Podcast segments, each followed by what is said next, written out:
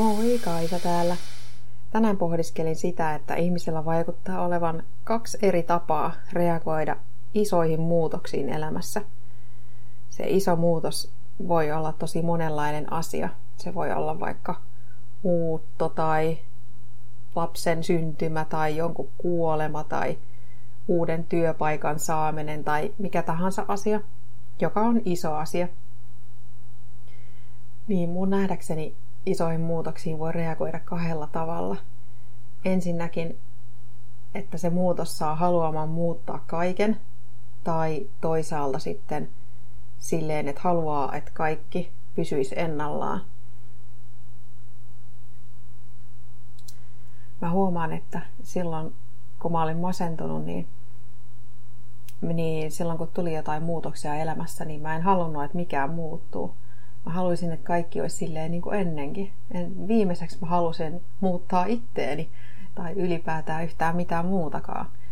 Mutta nyt myöhemmin onkin sitten pikemminkin niin päin, että jos tulee joku iso juttu, niin mä haluaisin, että kaikki asiat sen ympärillä muuttuu jollain tavalla ja mielellään vielä heti, eikä sitten puolen vuoden päästä tai kahden vuoden päästä on tullut paljon kärsimättömämmäksi.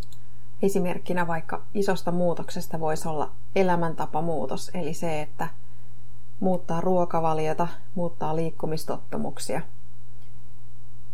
Ja sitä kautta sitten toisille tulee se ajatus, että jee, mä haluan tehdä tätä koko ajan ja mä haluan tehdä tätä kaikkialla ja kaikkiin asioihin liittyen. Mä haluan mennä pyörällä töihin ja tulla pyörällä töistä – ja liikkua kaikki mahdolliset välimatkat lasten kanssa pyörällä jättää auton kotiin, ehkä myydä sen auton, olla käyttämättä sitä enää ollenkaan ja syödä sitten niin kuin tiukasti jonkun tietyn ohjeen mukaan, jättää heti huomisesta kaikki mahdolliset ylimääräiset ruoat pois, sokerit, viljat ja niin poispäin.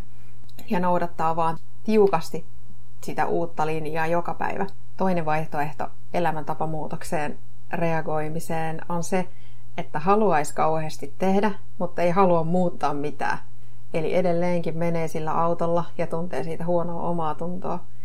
Ja edelleenkin syö sitä samaa sokeria ja viljaa tai mikä sitten se ongelma olikaan. Ja tuntee siitä huonoa omaa tuntoa. Ja ajattelee, että no joo, että, että mä sitten huomenna aloitan. Eli ei halunnutkaan, että mikään muuttuu oikeasti. Ja mun mielestä toi sama ajattelu, joko tai, joko haluaa muuttaa ja, ja muuttaa, tai sitten haluaa, että, että asiat pysyy ennallaan, niin pätee tosi moneen asiaan. Ja oikeastaan sitten välimuotoa siitä ei ole, ei ainakaan selkeästi, ei yhtä selkeästi kuin nämä kaksi ääripäätä tavallaan tai vaihtoehtoa. Toisaalta tähän asiaan liittyy myös se, että pitää muistaa olla välillä itselleen armollinen myös, että vaikka haluaisikin sitä isoa muutosta, niin silti joskus on hyvä siitä joustaa. Tai vaikkei haluaiskaan muuttaa mitään, niin silti jotkut päivät saattaa olla sellaisia, että pystyykin tekemään jotain. Ja kummin päin sitten onkaan, oli niitä onnistumispäiviä sitten vähän tai paljon – niin silti, silti kannattaa muistaa olla tyytyväinen siihen, mitä on tehnyt jo siihen mennessä.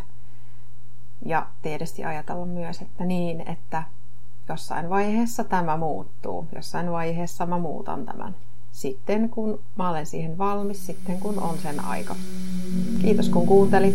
Toivottavasti sait tästä oivalluksia.